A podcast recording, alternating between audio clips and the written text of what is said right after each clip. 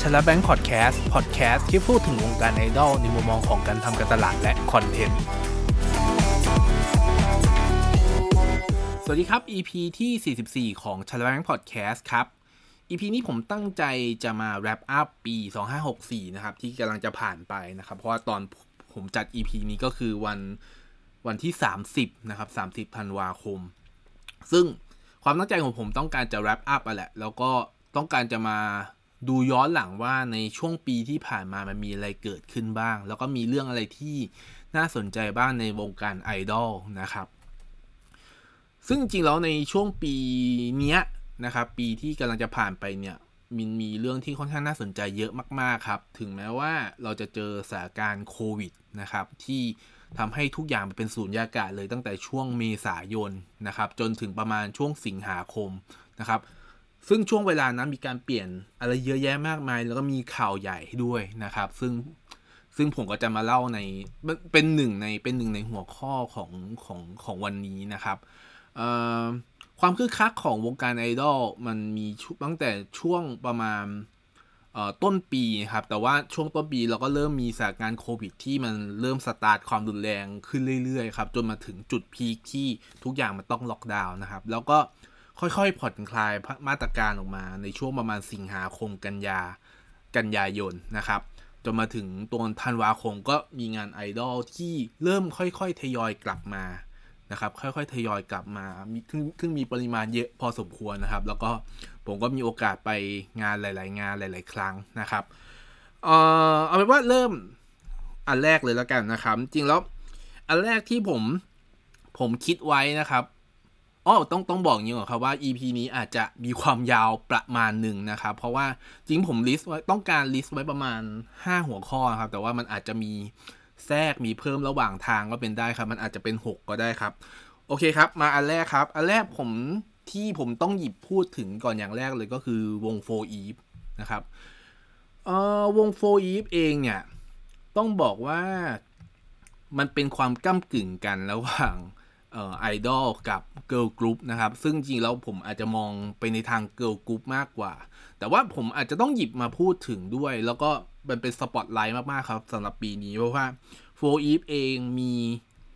มีความเคลื่อนไหวที่ค่อนข้างชัดเจนมากๆ แล้วก็ได้รับความนิยมอย่างมากนะครับ ตีตลาด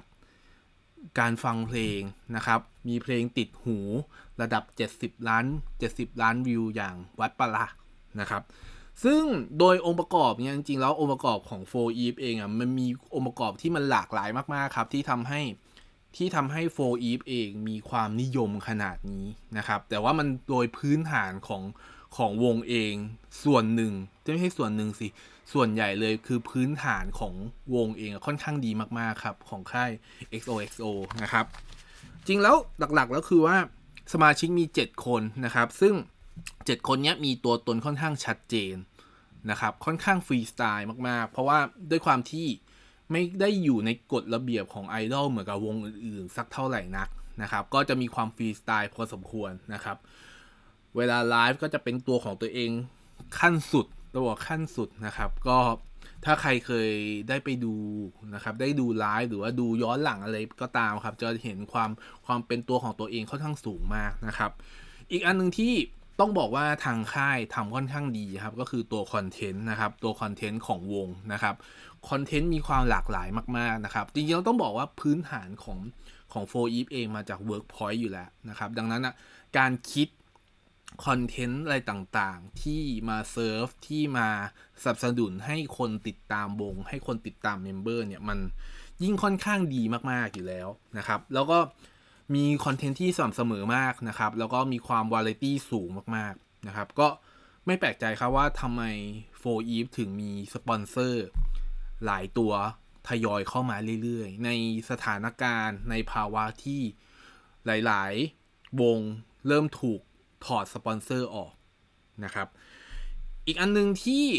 ที่มีค่อนข้างออกมา support อย่างเต็มตัวก็คือด้วยความที่เป็น Workpoint ครับ ก็มีรายการ T-pop stage นะครับ T-pop stage ก็เหมือนกับเป็นเวทีที่ช่วยจุดประกายให้ 4E แบบมีคนรู้จักมีคนเห็นเยอะมากขึ้นนะครับ ด้วย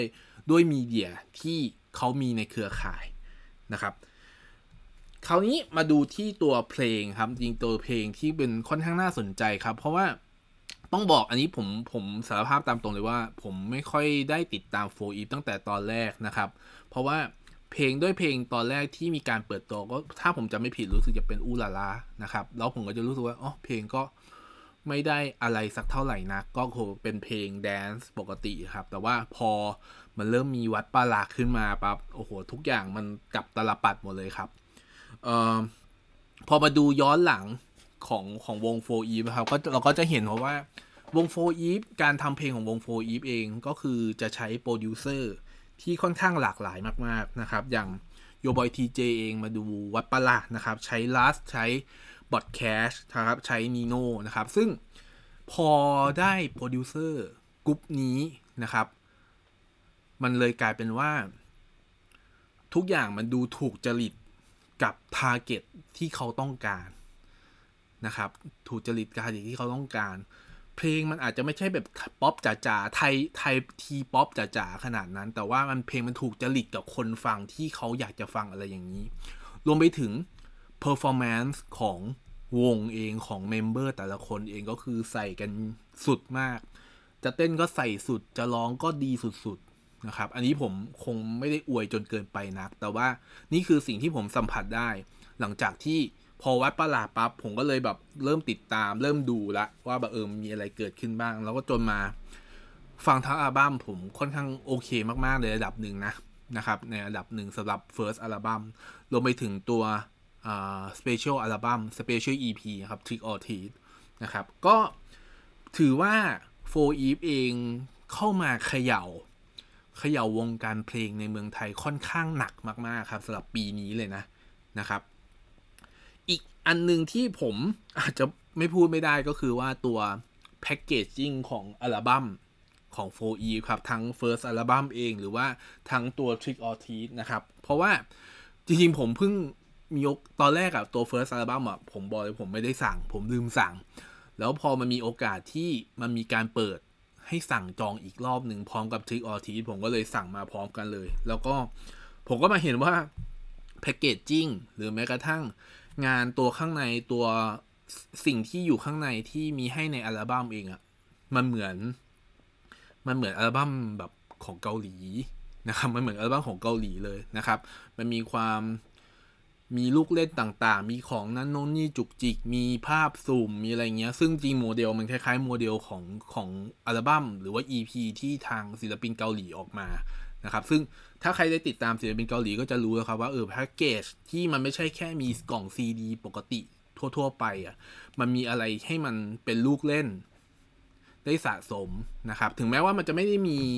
ไม่ได้มีว่าเป็นแบบบัตรเข้าร่วมกิจกรรมอะไรต่างๆ ซึ่งมันมีแยกต่างหากเลยครับ แต่ว่า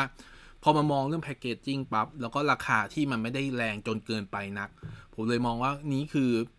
อัลบั้มที่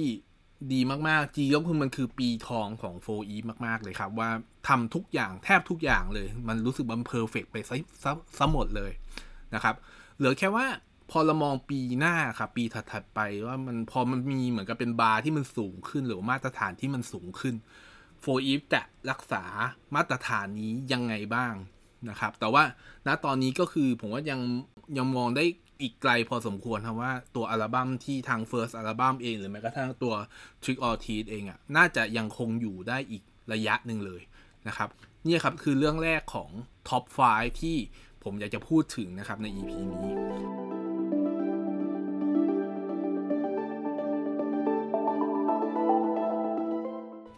อันที่สองครับ ก็ตามมาก็คือตัวฝั่ง 48 ในเมืองไทยนะครับ ก็ต้องบอกอย่างนี้ว่า C8 ในเมืองไทยผมพูดในในพอดแคสต์ของของผมอันนี้เนี่ยครับ บ่อยมากๆนะครับ แต่ว่ามันจะเป็นการเหมือนจะเป็นการบ่นซะมากกว่านะครับ มันมันก็มีชมบ้างครับในบางส่วน แต่ว่าส่วนใหญ่จะเป็นการบ่นมากกว่า ซึ่งมันต้องบอกอย่างนี้ว่าปัญหามันค่อนข้างเลื้อรังครับ มันคือปัญหาเรื่องฟาวเดชันหรือว่าพื้นฐานของวง หรือว่าแม้กระทั่งการบริหารเลยนะครับ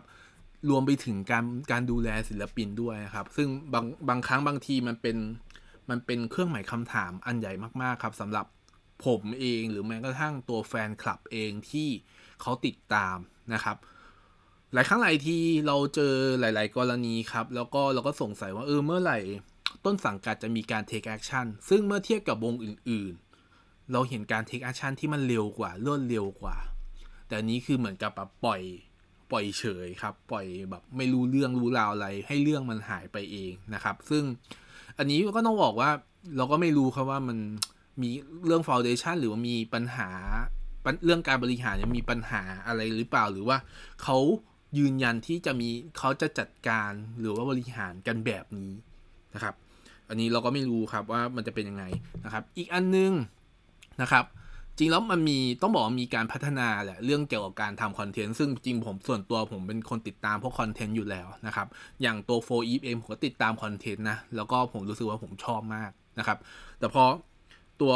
BNK เองหรือว่า CGM เองอะพอมาทำคอนเทนต์ปั๊บผมรู้สึกว่าทางฝั่ง BNK เองอะคอนเทนต์ค่อนข้าง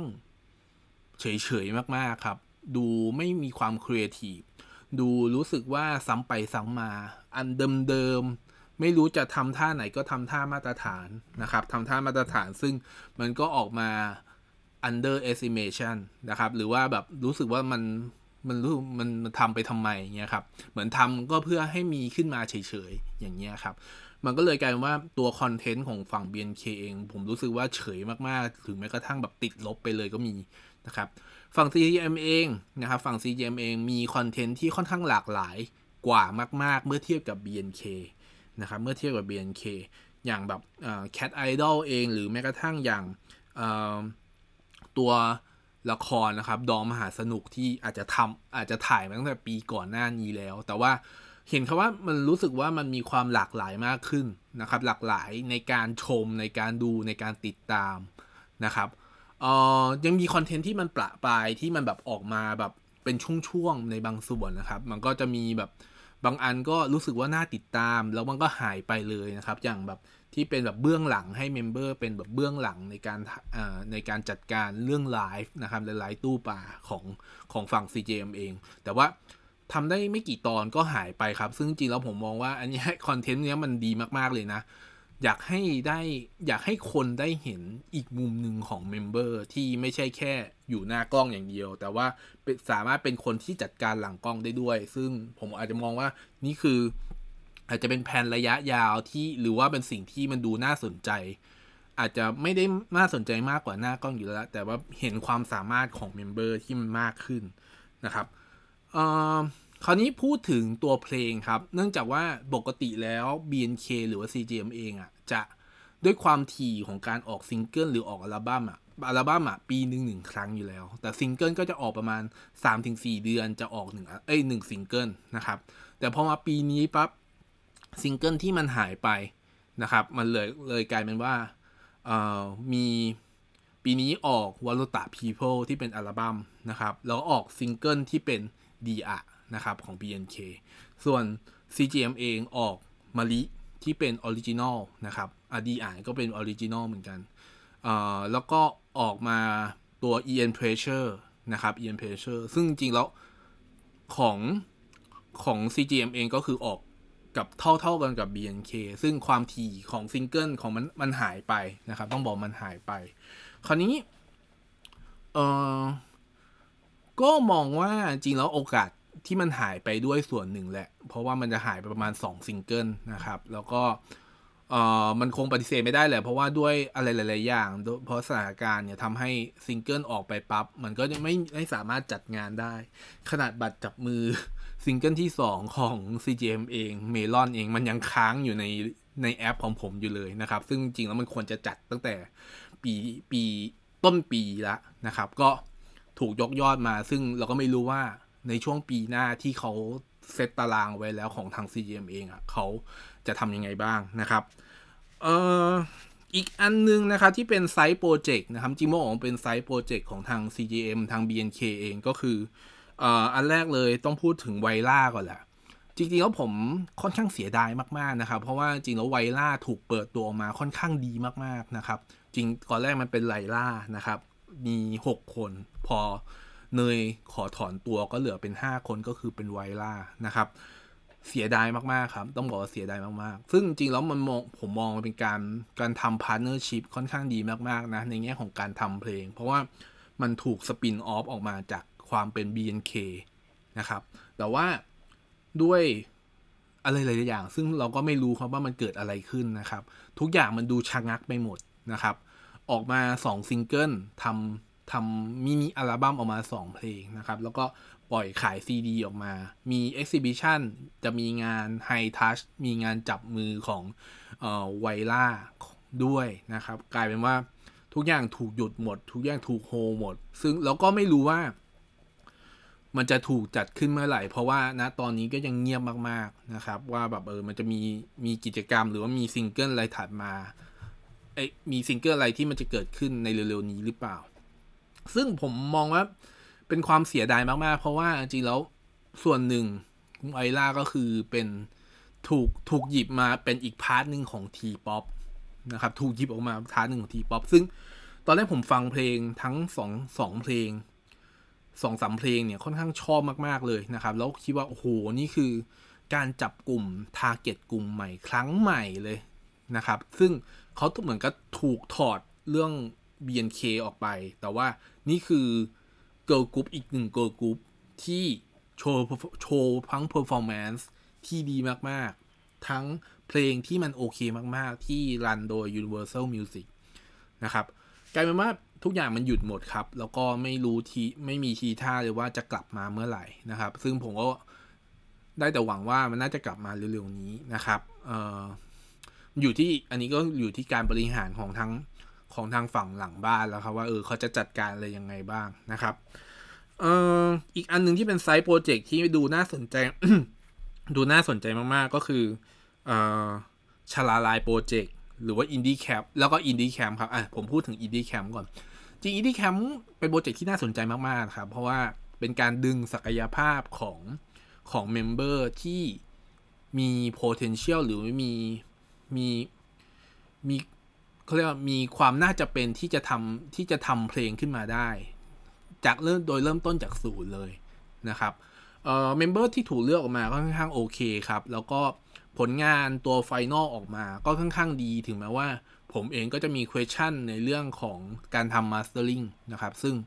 เหมือนเหมือนทำไม่ค่อยดีสักเท่าไหร่เลยนะครับ ต้องบอกอันนี้ผมก็ต้องบอกอยู่ว่าทำไม่ค่อยดีสักเท่าไหร่นะครับเอ่อ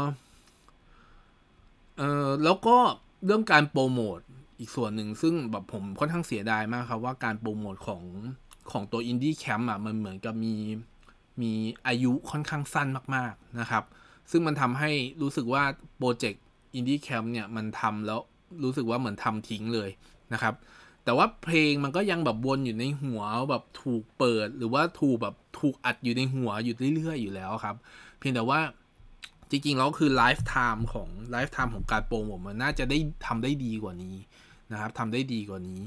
เอ่อนี่คือจริงๆมันคืออีกปัญหาหนึ่งนะครับ ที่ทางฝั่ง 48 เมืองไทยเนี่ย มันยังผมรู้สึกว่าจัดการได้ไม่ดีเลยนะครับเอ่ออีกโปรเจกต์หนึ่งอะที่ผมพูดไปก็คือชลาลายนะครับ พอจบ Indy Camp ปั๊บแล้วมีต่อชลาลายพ่วงออกมาเลยนะครับ ซึ่งชลาลายทำออกมาได้ค่อนข้างดีมาก ผมก็เลยอดเปรียบเทียบไม่ได้ครับว่าแบบเออแล้วตอน Indy Camp ทำไมทำอย่างนี้ แล้วเออทำไมชลาลายทำแบบเหมือนกับเป็นเกรดพรีเมียมไปเลย ซึ่งเราก็ไม่รู้ครับว่าเออแบบเขาแบ่งอะไรกันยังไงขนาดไหนนะครับ แต่ว่าผมรู้สึกว่าการฟัง การฟังฟังเพลงของชลาลายทั้งห้าคนนะครับ รู้สึกว่า เออทำดีจังเลยอะทำทั้ง part ดนตรีทั้งทั้งตัวการการอัดเสียง การทำอะไรทุกอย่าง รู้สึกว่า เฮ้ยมันโอเคมากๆเลย แต่ว่าทำไมพอ Indy Camp โอเค ความอินดี้มันจะเป็นส่วนหนึ่งอยู่แล้วที่มันเป็นเสน่ห์ของอินดี้คือความดิบความความทำเหมือนกับเหมือนกับหนังสือทำมือทำมือทั้งล้วนๆนะครับ แต่ว่า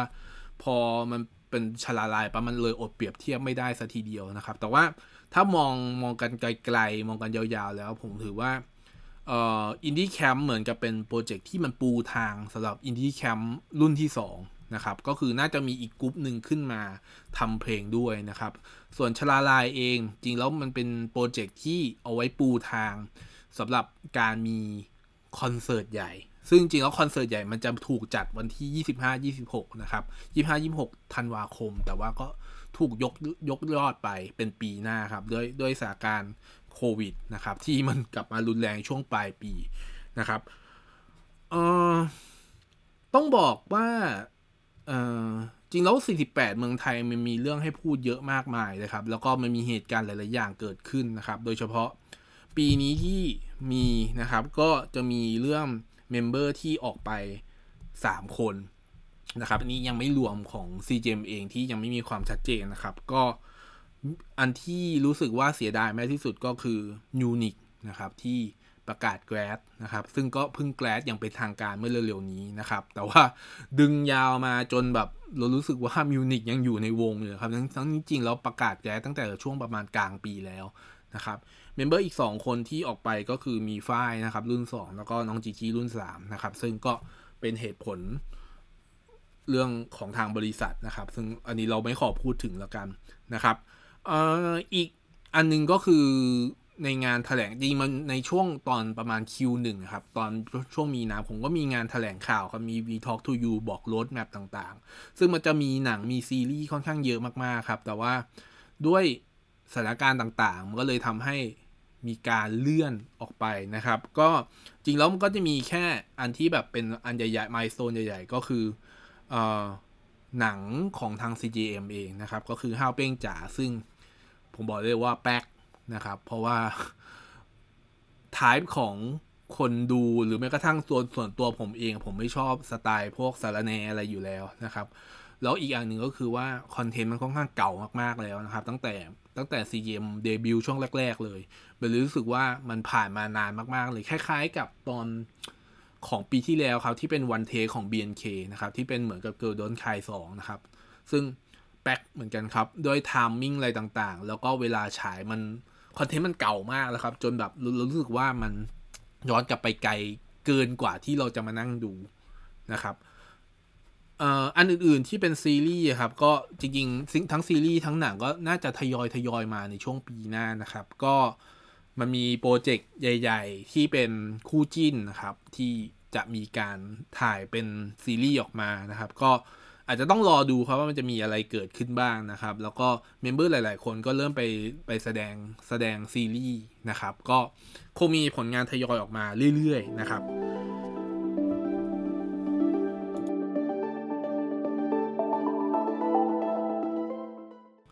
อันที่สามครับ ต้องบอกว่าเป็นความเสียดายสุดๆของผมครับ คือคือคือว่า กลางปีนะครับ กลางปีที่ผ่านมาก็คือวงฟีเวอร์วงที่ผมชอบมาก ๆ ที่สุดอาจจะแบบชอบมากกว่า BNK CGM หรือด้วยซ้ำนะครับ ประกาศยุติวงนะครับ จริงแล้วคือเขาให้เหตุผลอย่างเดียวเลยครับ ว่าด้วยสถานการณ์โควิดนะครับ ก็เลยทำให้แนวทางที่ในวทางการบริหารแล้วอีเวนท์ที่มันหายไปก็ส่งผลเรื่องกับบริษัทนะครับ ก็เลยทำให้ต้องตัดสินใจยุบวงนะครับ ผมอาจจะเคยพูดใน EP ของของพอดแคสต์ของผมเองที่ผมได้ไปงานหรือแม้กระทั่งได้ไปดูได้ไปดูโชว์นะครับ ได้ไปดูโชว์ที่ที่ฟีเวอร์เล่นนะครับ ซึ่งพอมานึกถึงปั๊บโคตรเสียดายจริงครับ เพราะว่าซีฟีเวอร์เป็นวงที่เป็นวงไอดอล อันนี้ผมสามารถพูดได้เต็มแบบวงไอดอลที่มีเอกลักษณ์เฉพาะตัวมาก ๆนะครับ แล้วก็มีแนวดนตรีที่แปลกใหม่ นะครับมีแนวดนตรีที่แปลกใหม่ แล้วก็ถึงแม้ว่า member หลาย ๆ คนเองจะผ่านการออดิชั่น BNK มาแล้วก็ตามนะครับ แต่ว่าพอมาเป็นถูก set up ขึ้นมาเป็นวงฟีเวอร์เนี่ย ก็เลยทำให้รู้สึกว่า เออแบบด้วยด้วยส่วนผสมที่ลงค่อนข้างลงตัวมากของตัว member รวมไปถึง vision แล้วก็รวมไปถึงการ manage รวมไปถึงการทำเพลงเพื่อเอามาให้วงฟีเวอร์เองมารู้ผมเลยรู้สึกว่าโอ้วงฟีเวอร์แบบทำเพลงได้ เจ๋งมากๆเลย แล้วก็มีโชว์เป็นเอกลักษณ์มากๆครับ ซึ่งบางครั้งผมอาจจะแวบไปนึกถึงวง 46 ในญี่ปุ่นเลยซะด้วยซ้ำนะครับ แต่ว่าฟีเวอร์ก็สามารถยังคงความเป็นฟีเวอร์ในแบบไทย ๆ ได้นะครับ ก็เสียดาย ผมไม่มีอะไรผมบอกว่าเสียดายมาก ๆ นะครับ แล้วก็ช่วงช่วงประมาณเดือนเดือน September เดือนกันยายนครับ ก็มีการ เปิดให้จองนะครับเปิดให้จองแผ่นอัลบั้มแรกและอัลบั้มเดียวของฟีเวอร์นะครับ ซึ่งผมก็สั่งซื้อไปแล้วก็เพิ่งได้รับของมาไม่นานนี้นะครับ ก็ยิ่งดูแพ็กเกจยิ่งดูแผ่นยิ่งดูตัว booklet เนี่ยยิ่งยิ่งเสียดายครับ ยิ่งเสียดายวงนี้นะครับ จริงๆมีมีความเสียดายอย่างหนึ่งสำหรับวงฟีเวอร์ของผมเองก็คือ จริงแล้วปกติผมปีนี้เป็นปีแรกที่ผมเริ่มเก็บไวนิล นะครับ ก็ผมก็จะ select ไวนิลที่แบบผมรู้สึกว่าผมอยากเก็บ แล้วก็เป็นวงที่ผมฟังจริง ๆ นะครับ วงฟีเวอร์เหมือนมีมีเหมือนมีทำ survey ครับว่ามีใครอยากได้แผ่นไวนิลบ้าง ซึ่งผมบอกว่าผมโคตรอยากได้เลยครับ ราคาเท่าไหร่ผมก็สู้นะครับ แต่ว่าสุดท้ายแล้วคือผมเข้าใจแล้วว่าเรื่องเรื่องต้นทุนการผลิตของของไวนิลเอง แล้วก็ปริมาณเหมือนขั้นต่ำในการที่จะต้องผลิตอะ่ะเออมันอาจจะต้องถึงกำหนดจริง ๆ ถึงจะสามารถที่จะผลิตได้โดยที่เอ่อทางบริษัทเองไม่ได้เข้าเนื้อนะครับ ก็สุดท้ายแล้วก็คือไม่มีการผลิตไวนิลครับ ก็มีแค่ผลิตซีดีออกมา ซึ่งผมก็ซื้อเก็บไว้เป็นที่ระลึกครับว่าแบบเออแบบครั้งหนึ่งเรา เคยติดตามวง แล้วก็เคยได้ support วงแบบเต็มที่สุดๆนะครับเอ่อตัวตัว member ของของฟีเวอร์เองครับ ก็กระจัดกระจายต้องบอกกระจัดกระจายไปในไปในไปในทางต่างๆนะครับ ก็บางคนก็ยังอยู่ในวงการเพลงนะครับ แล้วก็บางคนก็เริ่มมาเริ่มมา cast เออ cast เกมนะครับ ก็อยู่ในสังกัด MiTH นะครับ Made in Thailand นะครับ หลายคนก็มีเพลง มีวงใหม่นะครับ มีวงใหม่ หรือว่า set up set up เป็นไอดอลขึ้นมาใหม่เลยนะครับ ก็หลักๆเลยถ้าไล่ตั้งแต่แรกเลยที่มีการประกาศนะครับ ก็มีที่เป็น game caster ก็มีบีมบีมีปาย มีใบหม่อนมีบีมนะครับ มี 4 คนที่อยู่ Made in Thailand มีอยู่ MiTH นะครับเอ่อต่อมาก็จะมี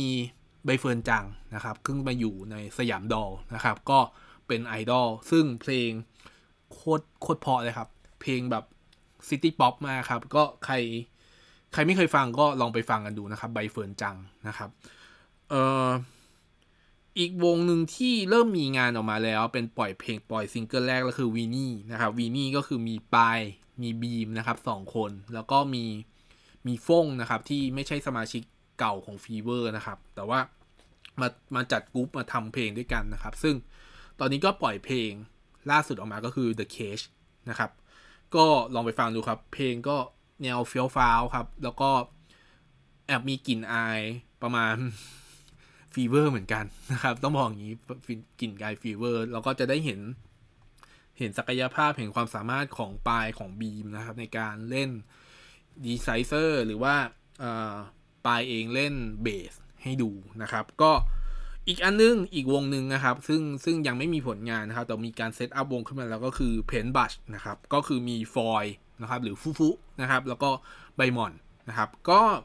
จริงแล้วทั้งหมดเนี้ยก็คือ แล้วแล้วจริงอยากอยากติดตามคนที่เหลือด้วยแต่ผมผมต้องบอกผมไม่แน่ใจเหมือนครับคนที่เหลือในที่เป็นสมาชิกวงเอ่อฟีเวอร์เองเขาทำอะไรบ้าง อาจจะผมผมผมอาจจะพอรู้ว่า C ก็คือแบบหันหลังจากวงการวงการไอดอลไปเลยนะครับ ก็ ไปเรียนไปเรียนเรื่องแอนิเมชันโดยตรงของเขาเลยนะครับ แต่ว่าคนอื่นๆนะครับเอ่อก็ไม่ทราบเหมือนกัน ต้องผมไม่ทราบเหมือนกันว่าเออตอนนี้แต่ละคนทำอะไรอยู่นะครับ แต่ว่าก็ยังดีครับที่ว่าแบบหลาย ๆ คนในวงฟีเวอร์เองยังมีการ ยังมีงานที่เกี่ยวกับเพลง หรือว่ายังได้เห็นบนช่องทางออนไลน์อยู่นะครับ จริงผม ขาดไปอันนึงก็คือว่าจริงแล้วตอนตอนช่วงต้นปีครับมันมีรายการของทาง Workpoint นะครับก็รายการที่ผมอาจจะพูดได้ว่ารายการเกาะกระแสไอดอลนะครับก็คือเอาวงไอดอลที่อยู่ในเมืองไทยนะครับหลาย ๆ วงมาแข่งกันนะครับมาแข่งกันในชื่อ l o d x นะครับก็ฟีเวอร์เองเป็นแชมป์ต้องบอกว่าฟีเวอร์เองเป็นแชมป์รายการนี้นะครับแล้วก็เออ ผมไม่แน่ใจเรื่องคอน FLICT หรืออะไรต่างๆ ที่มันเกิดขึ้นในวงนะครับ ก็ทำให้ C ออกไปนะครับ แล้วก็แต่ว่าสุดท้ายแล้วผมก็ยังดีใจครับว่าในในวงฟีเวอร์เองหรือว่าในอัลบั้มสุดท้ายเองก็ยังมี C อยู่นะครับ ในภายในอัลบั้มแต่ว่าต้องบอกอย่างนี้ว่าตัวตอนตอนโชว์ของในรายการ LODI X เองอะฟีเวอร์ทำได้ค่อนข้างดีมาก ๆ ครับ ถึงแม้ว่าจะมีมี question ขึ้นมาว่า ออตอนรอบแรกเลยครับฟีเวอร์ชนเจอกับวงเลสปิน ซึ่งเลสปินก็ performance ค่อนข้างดีมาก ๆ ครับ แต่ว่าอาจจะโชคร้ายนิดนึงที่มาเจอฟีเวอร์ตั้งแต่รอบแรก แต่ว่าสุดท้ายแล้วก็คือ ผมว่ามันเป็นรายการที่ทำให้คนรู้จักฟีเวอร์เยอะมากขึ้นมาก ๆ นะครับ ก็ด้วยความที่ออกช่อง Workpoint ด้วยส่วนหนึ่งนะครับ แล้วก็จริงแล้วหลาย ๆ วงที่จริงวงทุกวงที่เข้ามาร่วมรายการเนี่ยผมว่า ได้ได้ชื่อนะครับ หรือว่าเป็นที่จดจำเพิ่มมากขึ้นไม่มากก็น้อยนะครับ มีเพลงหนึ่งครับของของของวงฟีเวอร์เองที่ทำการโชว์ แล้วก็เป็นแบบเพลงใหม่เลยนะครับ เป็นเพลงใหม่เลยก็คือชื่อเพลง Clutch นะครับ ก็ลองไปหาฟังได้ใน YouTube ครับรวมไปถึงว่าจริงแล้วในอัลบั้มตัวฟีเวอร์เองที่มีการรวมมาก็คือมีการไปเอาเพลง Clutch มาใส่อยู่ในตัวอัลบั้มนี้ด้วยนะครับ ก็เป็นอะไรที่ผมรู้สึกว่า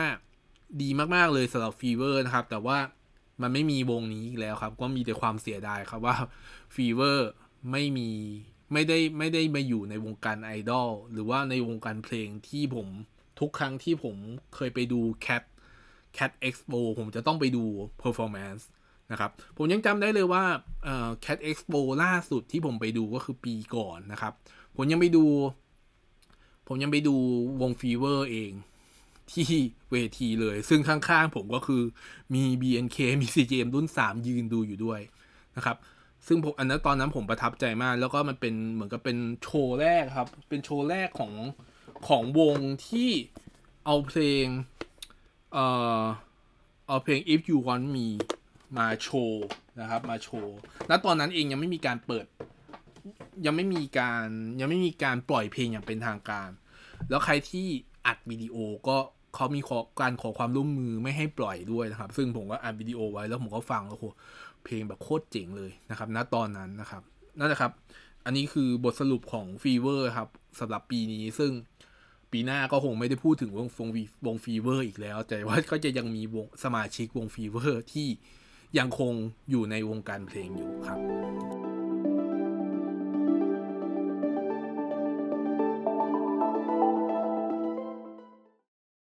เรื่องต่อไปครับ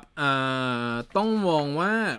เป็นความเคลื่อนไหวของวงการไอดอลเลยนะครับ อันนี้จะไม่ใช่เป็นแค่วงแล้ว แต่ว่าเป็นสมาคมเลยนะครับ เพราะว่า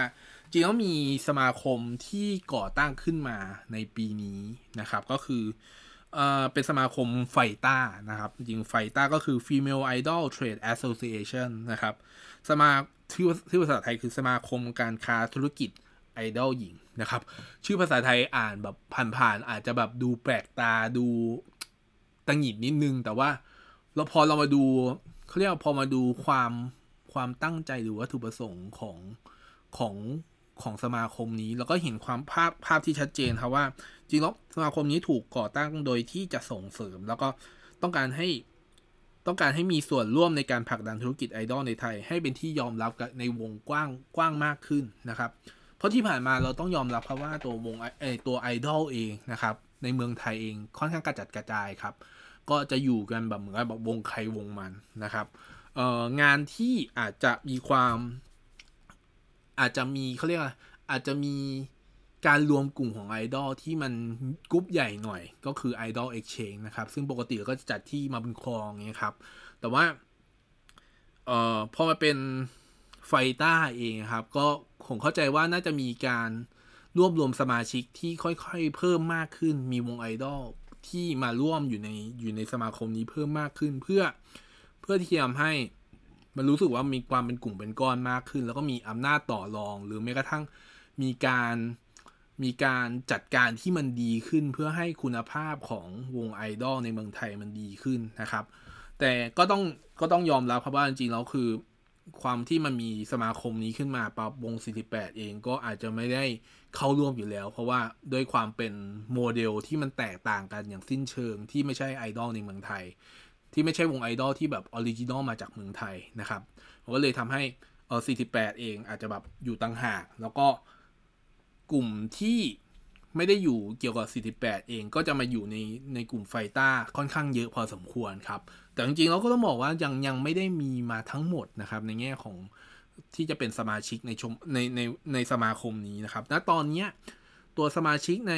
สมาคมนะครับก็มีอยู่ประมาณ 16 วงนะครับ โดยส่วนใหญ่ก็จะเป็นวงที่อยู่ในสังกัดของสยามดอลเอง หรือว่าเมอร์รี่โกซาวด์รวมไปถึงทาง เอ่อจริงๆมีโลมรันด้วยครับโลมรันก็คือมันต้นสังกัดของฟีเวอร์เอง แต่ว่าไม่มีวงฟีเวอร์แล้ว แต่ว่าก็ยังมีเหมือนกรรมการที่คอยช่วยดูแลอยู่นะครับ ก็เอ่อรวมไปถึงฮาโตบิโตด้วยครับ อันนี้ต้องบอกฮาโตบิโตก็คือเป็นวงอีกวงหนึ่งที่ผมหันมาตามในปีนี้นะครับความความที่มันมีไฟต้าขึ้นมาผมเริ่มเห็นความความหวังเนี่ยความหวังที่จะ ที่จะทำให้วงการไอดอลในเมืองไทยเองมันมีความชัดเจนมากขึ้น มีความเป็นกลุ่ม อย่างที่ผมบอกคือมีความเป็นกลุ่มเป็นก้อนมากขึ้นนะครับ จากเดิมที่กระจัดกระจายต่างคนต่างอยู่ในแต่ละวงนะครับ ก็ผมก็จะรู้สึกว่าเออการมีไฟต้าเอง มันจะช่วยให้วงการไอดอลมันดีขึ้น แล้วก็พอเวลามีงานอะไรเงี้ยครับ มันก็รู้สึกว่ามันไม่ได้ยืนตัวคนเดียวนะครับ ก็มันจะมีอะไรที่มัน support อยู่ข้างหลังด้วย มีสมาคมที่ มีเหมือนกับเหมือนกับเครื่องการันตีได้ครับว่าโอเคมาแบบมีจะมาจากสมาคมนี้ก็ช่วยให้มีความน่าเชื่อถือมากขึ้นในแง่ของการจัดงานนะครับ หรือในแง่ของความความมั่นใจของของอาจจะเป็นผู้จ้างนะครับผู้จ้างผู้จ้างจัดงานครับ ซึ่งผมมองว่ามันมันน่าจะช่วยให้วงการมันดีขึ้นได้จริง ๆนะครับ ก็อาจจะต้องดูรอดูต่อไปนะครับ ว่าแบบจริงๆแล้วตัวที่เป็นสมาคมไฟต้าเนี่ยจะทำอะไรได้บ้าง ส่วนหนึ่งนะครับจริงๆผมบอกว่ามันมี movement ของอของสมาคมไฟต้าเองก็เริ่มมีการจัดงาน แต่ว่างานก็คือมันเป็นงานออนไลน์อยู่ครับ ผมรอแค่ว่าไฟต้าเองถ้าจัดงานที่เป็นเป็นงานที่เป็นออฟไลน์ที่เป็นอีเวนต์จริง ๆอะมันจะเป็นลักษณะไหน แล้วก็มันมีความตื่นตัวหรือว่ามีจำนวนคนมากน้อยขนาดไหนนะครับ แต่ว่าจริงแล้วเล็กๆก็คือว่าตัวไฟต้าเอง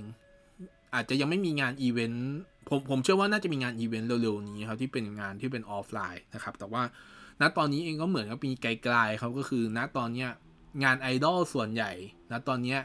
ที่ไม่ใช่ 48 นะครับ ก็จะมีการจัดที่ MBK นะครับ ก็คือพวก Idol Exchange อะไรทั้งหลายก็คือจะจัดที่มาบุญครองนะครับ อีกงานหนึ่งก็คือจะจัดที่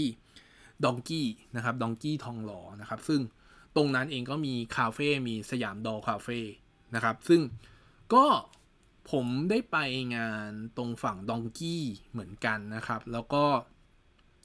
คนค่อนข้างเยอะต้องบอกคนค่อนข้างเยอะนะครับ แล้วก็มี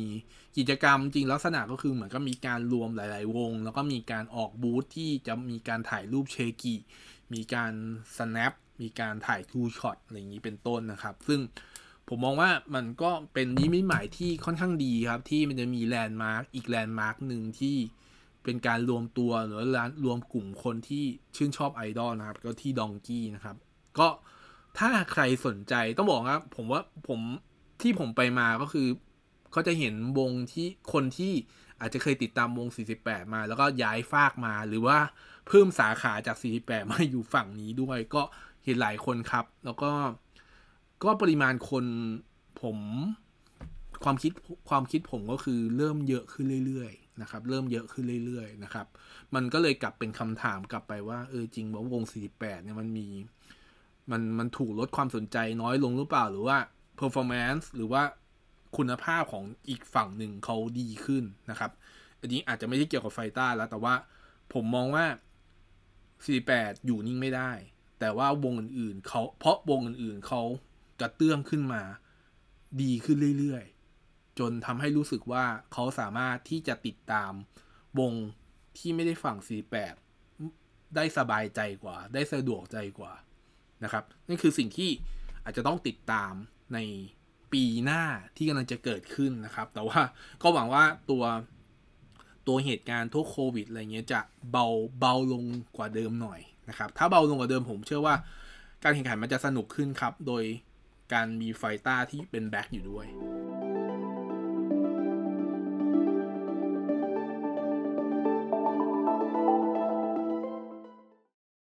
หัวข้อที่ 5 หรือว่าหัวข้อสุดท้ายนะครับของ EP ที่เป็น Wrap Up 2021 นะครับ ก็อาจจะนานนิดนึงนะครับ อย่างที่ผมบอกไป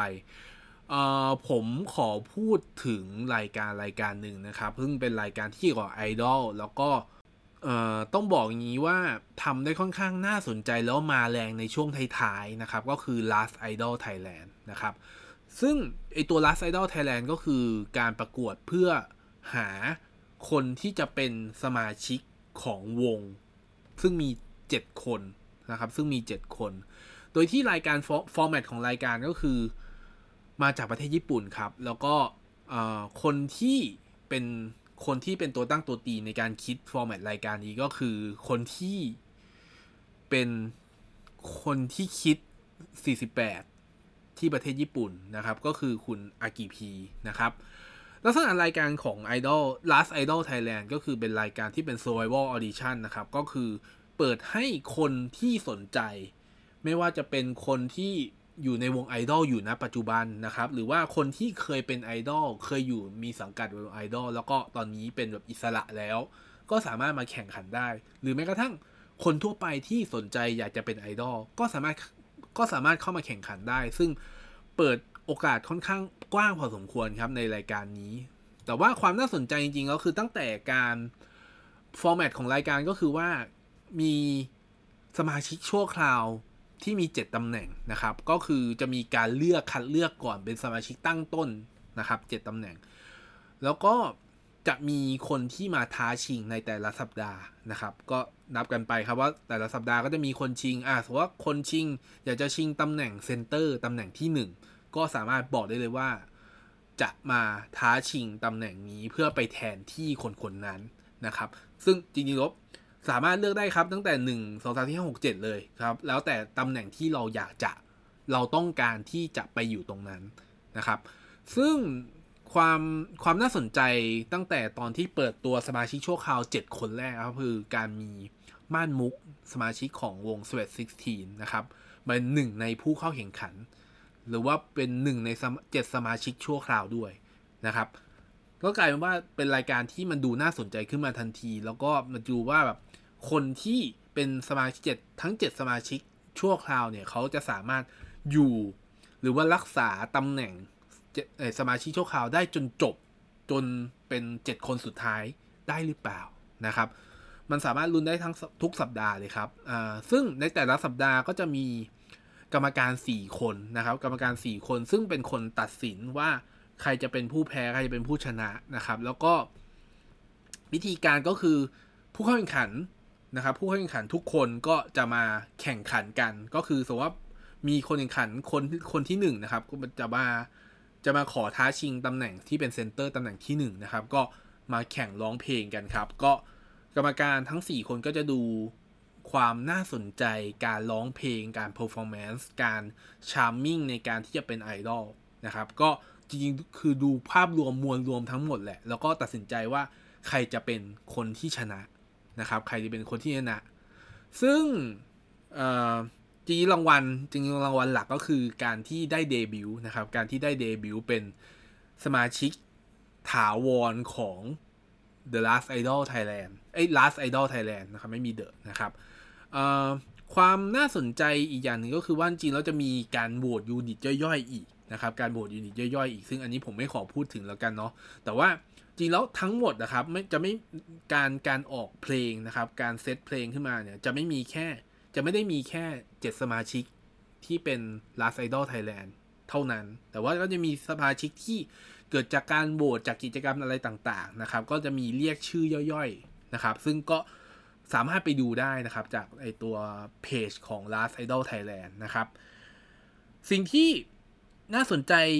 จริงมีมีหลายอย่างที่น่าสนใจมาก ๆ ครับ ซึ่งผมมองว่ามันเป็นเป็นมูฟเมนที่น่าสนใจมาก ๆสำหรับตัว Last Idol Thailand ก็คือ ตอนเปิดตัวครับ มีการเปิดตัวมีการจัดงานเปิดตัวในช่วงในช่วงเดือนช่วงเดือนพฤศจิกาช่วงเดือนธันวานะครับ ก็คือช่วงช่วงช่วงเดือนท้ายๆปีเนี่ยครับก็คือมีการเปิดตัวอย่างเป็นทางการนะครับ จัดที่ Parc Paragon นะครับ ซึ่งก็ถ้าพอจะทราบกันอยู่ก็คือตรงนั้นที่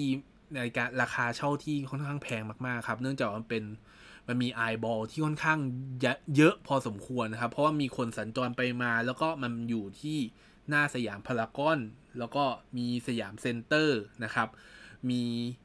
เห็นอยู่บน BTS สยามนะครับ ซึ่งปกติแล้วเรามองว่าถ้าเป็นสยามเองก็คือมีคนพลุกพล่านอยู่แล้ว ดังนั้นการการจัดอีเวนต์ตรงนี้ก็คือเป็นเป็นจุดที่คนจะให้ความสนใจค่อนข้างเยอะ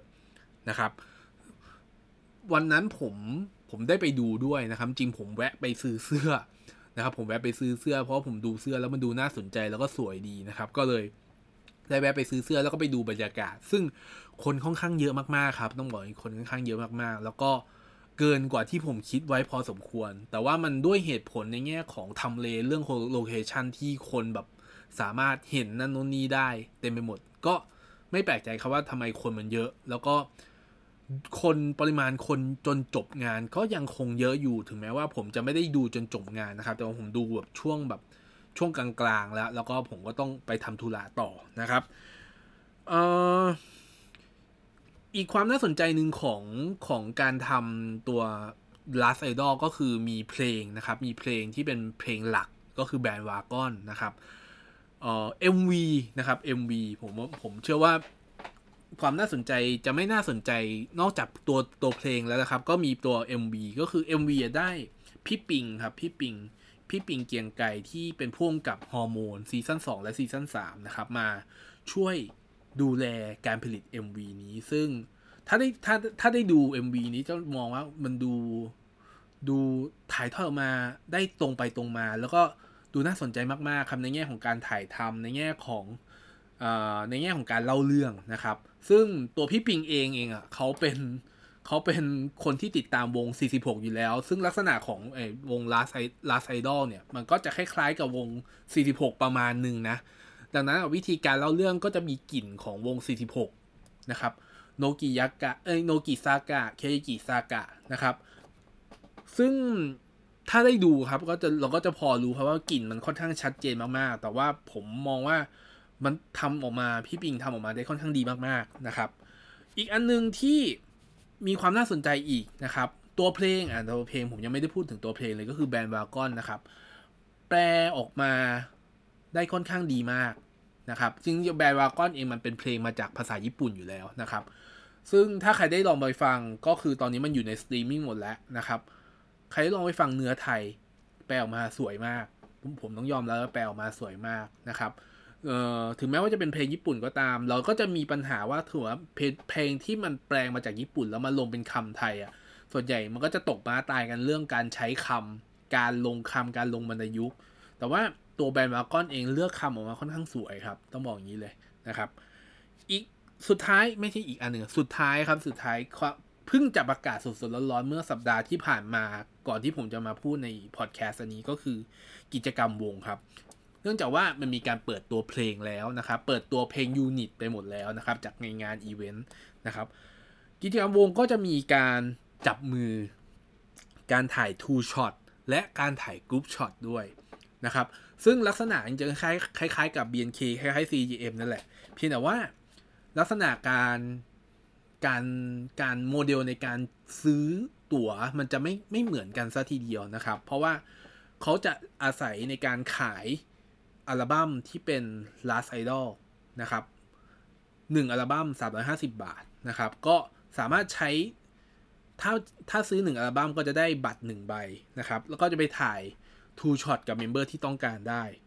นะครับ เอ้ยไปจับมือนะครับ หรือว่าใช้ 2 ใบเพื่อถ่าย Two Shot หรือว่าใช้ 3 ใบเพื่อถ่าย group shot นะครับ อันนี้โมเดลที่เขาทำออกมาล่าสุดนะครับ ซึ่งมันก็จะแตกต่างกันกับทาง BNK ทาง CGM เองคือ ถ้าต้องการจะจับมือก็จะใช้แบบหนึ่ง ถ้าต้องการจะถ่าย two shot ก็จะต้องซื้ออัลบั้มอีกอัลบั้มหนึ่งนะครับ ซึ่งไม่เหมือนกัน ดังนั้นแล้วผมมองผมเลยมองว่า ด้วยโมเดลอะไรทั้งหลายที่ที่มันค่อนข้าง ผมมองอาจจะมองทับซ้อนกันกับ BNK CGM เลย แต่ว่าตัว content ตัวอะไรข้างในเนี่ย รวมไปถึง community ที่เกิดขึ้นจากรายการนี้ ซึ่งนะอันนี้ผมลืมเล่าไปว่า เรามีมันรายการนี้มันมี community ที่อยู่บน Clubhouse ด้วยที่ระหว่างการฉายรายการเนี้ยก็มีการพูดคุยกันอยู่ใน Clubhouse รวมไปถึง ข่าวต่างๆ ความเคลื่อนไหวต่างๆ ก็จะอยู่บน True ID นะครับ ซึ่ง True เองเป็นผู้สนับสนุนรายการนี้อยู่แล้วนะครับ การที่มี community เอง การที่มี media ช่วยช่วยปั่นอะไรขึ้นมาเนี่ยมันก็ช่วยทำให้วงนี้หรือว่าแบบวงไอดอลตัวที่ที่เป็นลาสไอดอลเนี่ยเป็นที่รู้จักเพิ่มมากขึ้นนะครับ ถึงแม้ว่าเราจะอาจจะเห็นกระแสที่มันเหมือนกับเป็นสไปค์ขึ้นมา แล้วก็ดับสไปค์ขึ้นมาแล้วก็ดับไป แต่ว่าถ้าแบบเรามาดูตัวตัวคนที่เป็นสมาชิกหลักณปัจจุบันทั้ง 7 คนนะครับตัวเพลงตัว MV เองนะครับ ก็ดูแล้วน่าสนใจมากๆ แล้วก็น่าจะมางัดกันกับ 48 ได้ประมาณหนึ่งนะครับ ผมว่างะมางัดได้ประมาณหนึ่ง คือดึงความสนใจให้คนมาสนใจ Last Idol Thailand ได้ประมาณหนึ่งเลยนะครับ อาจจะไม่ได้ถึงระดับ 48 เลยอามาโค48 เลย แต่ว่าเป็น วงที่น่าจับตามาก ๆ พอสมควรนะครับ อาจจะอ่อนเรื่องการทำ PR ในช่วงช่วงระยะเวลานี้ ซึ่งแบบโดยส่วนตัวผม ผมอาจจะติดตามประมาณหนึ่งแล้วกัน แต่ผมก็จะไม่ค่อยได้ยินข่าวคราวเลยสักเท่าไหร่นัก ความสม่ำเสมอของในแง่ของการทำคอนเทนต์ในแง่ของการสื่อสารมันยังไม่ออกมาชัดเจน มากเท่ากันกับออย่าง อย่างวง CGM เองนะครับหรือว่า For Eve เองเนี่ยแบบอันนั้นคือเขาค่อนข้างชัดเจนมากๆ แล้วก็มีคอนเทนต์ที่สม่ำเสมอนะครับ อันนี้คือมันอาจจะเป็นข้อแตกต่างข้อแตกต่างหนึ่งที่ Last Idol อาจจะต้องกระเตื้องขึ้นมานะครับสำหรับในแง่ของการที่จะทำให้คนรู้จักวง หรือว่าให้คนฟังเพลงกันมากขึ้นนะครับ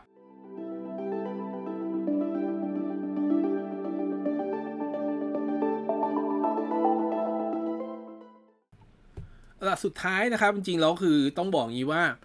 ที่ผมเล่ามาจริงมันแค่เป็นแค่ความเห็นส่วนตัวนะครับ เป็นแค่ความเห็นส่วนตัว ซึ่ง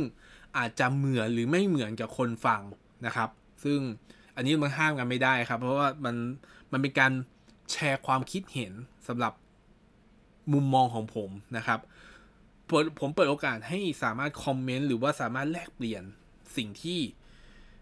คุณคิดเห็นอาจจะเหมือนกันหรือแตกต่างกันก็ได้นะครับ แต่ว่าเราสามารถพูดพูดคุยกันได้ครับด้วยด้วยด้วยอาศัยพื้นฐานทางข้อมูลหรือว่าพื้นฐานทางเหตุผลนะครับ สิ่งที่ผมอยากอาจจะอยากจะฝากนะครับ ซึ่งซึ่งผมผมในในมุมในหมวกในหมวกที่เป็น แฟนคลับคนหนึ่งแล้วกันนะครับ ผมมองว่าเป็นแฟนคลับคนหนึ่งแล้วกัน แล้วก็ผมค่อนข้างติดตามคอนเทนต์หรือว่าติดตามคอมเมนต์นะครับ ติดตามคอมเมนต์ของของแฟนคลับทั้งหลายทั้งมวลนะครับ ค่อนข้างเยอะพอสมควรนะครับ เพราะว่าผมชอบดูว่าแบบพอเวลาเกิดอะไรอย่างหนึ่งปั๊บคอมเมนต์มันจะเทไปยังไงไปบ้างนะครับ สิ่งหนึ่งที่ผมอยากจะฝากครับผมมี 3 ข้อแล้วกันนะครับ ก็คือ อย่างแรกเลยครับ เราจะเห็นการออกตัวแรงมากๆของแฟนคลับ เมื่อมีกระแสอย่างใดอย่างหนึ่งนะครับ สิ่งหนึ่งที่มันเป็นเหมือนดาบสองคมดีกว่า เพราะว่าการการออกตัวแรงก็คือมันอาจจะทำให้คุณโดดเด่นขึ้นมาเลย แต่ว่าถ้าเกิดว่ามันเกิดกรณีพลิกไปอีกอย่างหนึ่งนะครับ พลิกไปอีกอย่างหนึ่งซึ่งเราก็เห็นกันบ่อยๆครับ เหมือนรถทัวร์คว่ำนะครับ มันก็จะทำให้คนที่ออกตัวแรงเนี่ยมัน ทำอะไรกันไม่ถูกครับ นอกจากได้แต่เฟดเงียบไปนะครับ อย่างที่สองครับ ฟังหูไว้หูครับ จริงมันมาต่อเนื่องกันกับไอตัวอย่าออกตัวแรงครับ เพราะว่าด้วยความที่ความเป็นออนไลน์ครับ โดยเฉพาะ Twitter เนี่ยตัวดีเลยนะครับ ที่ข่าวมาไวข่าววงในเชื่อถือได้บ้างไม่ได้บ้างนะครับ ดังนั้น เวลาเสพคอนเทนต์เสพข่าว โดยเฉพาะข่าวที่เป็นดราม่าทั้งหลายก็คือต้องเสพอย่างมีสติมากๆครับ เราไม่สามารถเชื่อแบบร้อยเปอร์เซ็นต์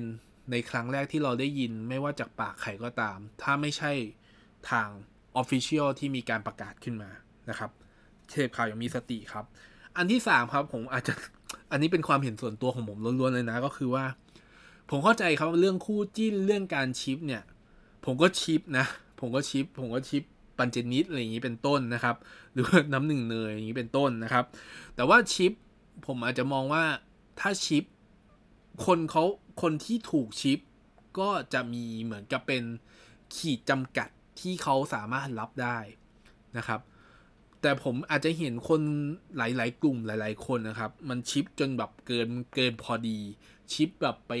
ทะลุจักรวาลเลย ซึ่งผมก็ไม่รู้ว่า เอ้ยเขาเขาคิดกันได้ยังไงนะ ถึงแบบชิปกันขนาดนี้